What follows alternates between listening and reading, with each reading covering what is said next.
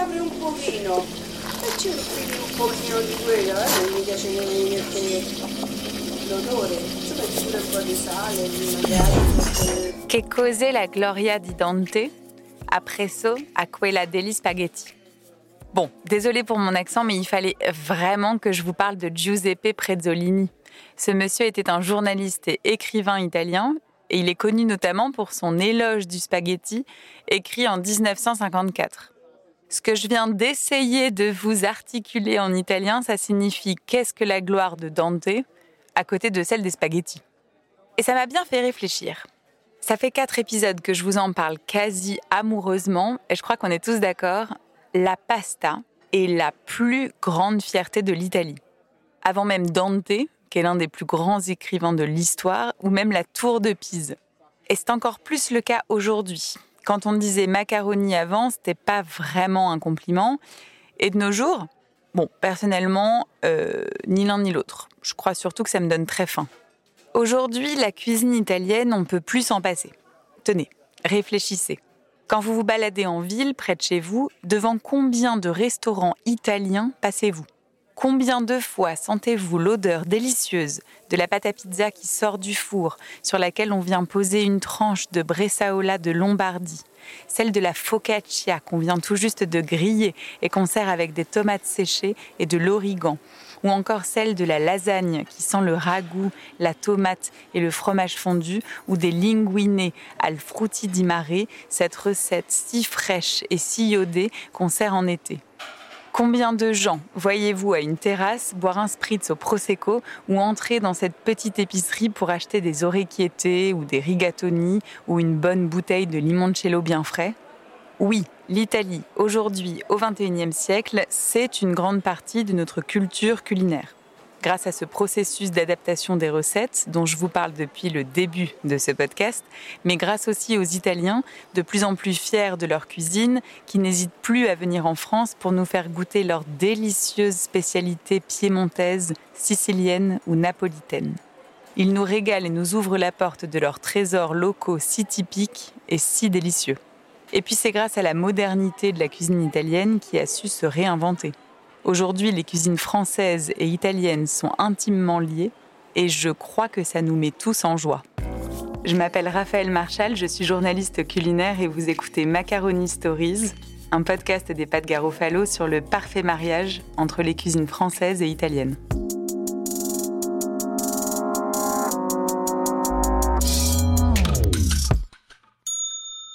Bon, le surnom de macaroni, c'est vrai qu'il n'était pas très flatteur. Avant, on allait même jusqu'à dire Rital.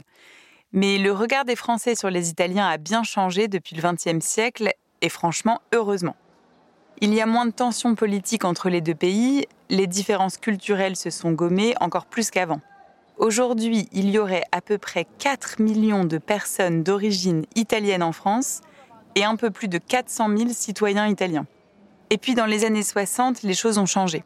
Le tourisme de masse est apparu, les Français sont allés en Italie, ils y ont découvert le vrai pesto à la genovese, la burrata, le chianti, tout ça.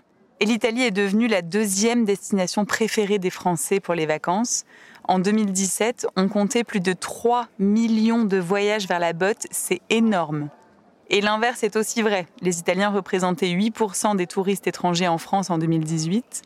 Comme quoi on est bien liés et elle est bien réciproque, cette histoire d'amour. Chez les Italiens de France, il y a aussi eu un vrai mouvement de fierté à la fin du XXe siècle. Vous connaissez Claude Barzotti, non? Mais si, c'est lui qui chantait Je suis Rital et je le reste. Bon, je suis pas chanteuse, hein, vous avez remarqué? À son image, l'Italie revient en force dans la culture populaire. On devient fier d'être italien encore plus qu'avant. Et cette fierté, elle se ressent aussi dans la mise en avant de leur cuisine. Comme Barzotti, qui aime le spaghetti et le minestrone, les recettes sont plus mises en avant que jamais et la gastronomie italienne commence à être vraiment respectée. Le macaroni et la pasta sont adorés et on ne s'en cache plus. Alors, ça se voit au nombre de trattoria et d'épiceries italiennes qui ont ouvert et qui continuent d'ouvrir d'ailleurs.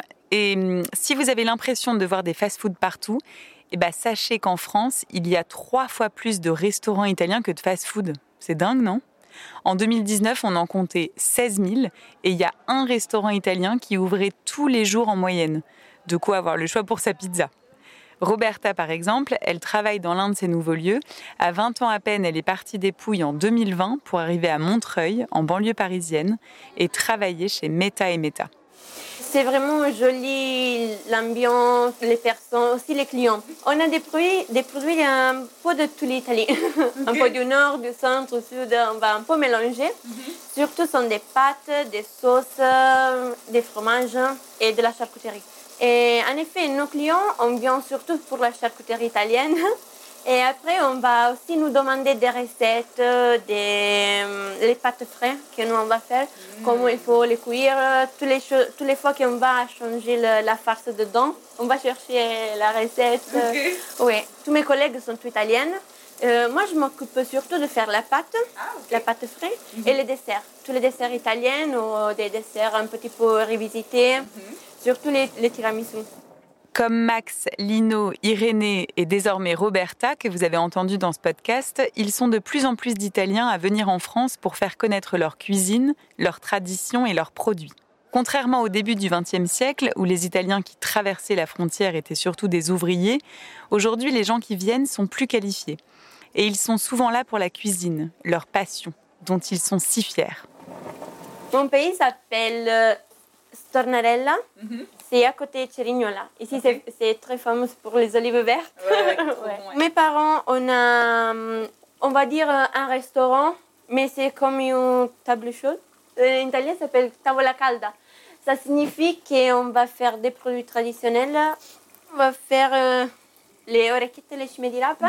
mais on va pas mettre les saucissons. Parce que dans le reste italien, on va ajouter les saucissons, mais chez nous, non. Moi, j'ai travaillé aussi dans un restaurant euh, avec un étoile Michelin, Andrea. Ah. La ville de la burrata. ah, ok, super. Oui, et on a tout revisité les plats traditionnels. Donc, ah. euh, c'était vraiment plus joli. Des fois, moi, je vais essayer à faire les choses françaises, mais c'est jamais comme, comme je le veux. mais en effet, j'ai jamais cuisiné, j'ai jamais travaillé dans un restaurant français. Donc, euh, il me manque les bases. Et les Français en redemandent. On cherche les meilleurs restaurants, on cherche aussi les bons produits, les bonnes recettes. Je suis sûre qu'une grande partie d'entre vous a au moins un livre de cuisine italienne à la maison. Ou en tout cas que vous en cherchez souvent sur Internet pour vous régaler et partager ce moment avec votre famille, vos amis. Et ce goût du bon produit, de la vraie recette italienne se retrouve partout. Aujourd'hui, même pour une simple assiette de pasta al pomodoro, on peut avoir accès à des produits authentiquement italiens.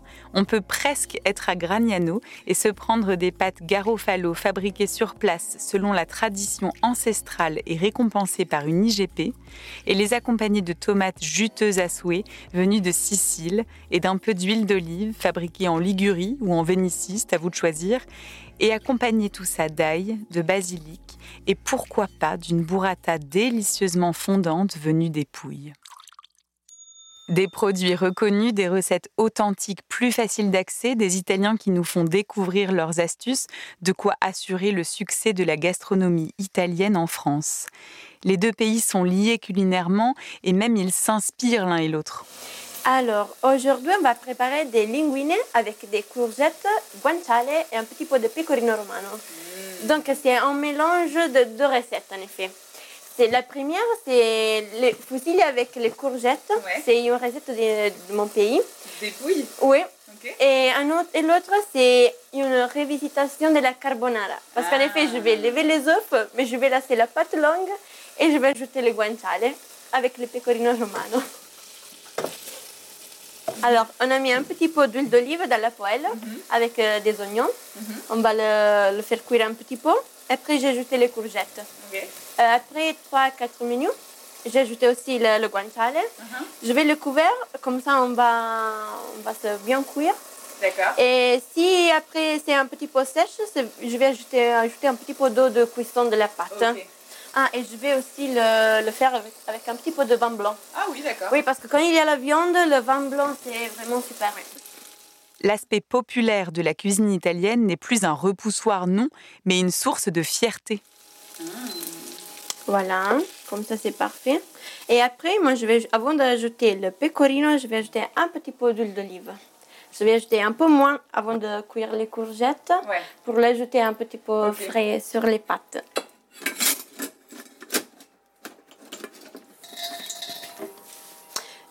Effet, les pâtes garofalo, c'est une pâte du, du sud d'Italie. C'est à côté Napoli.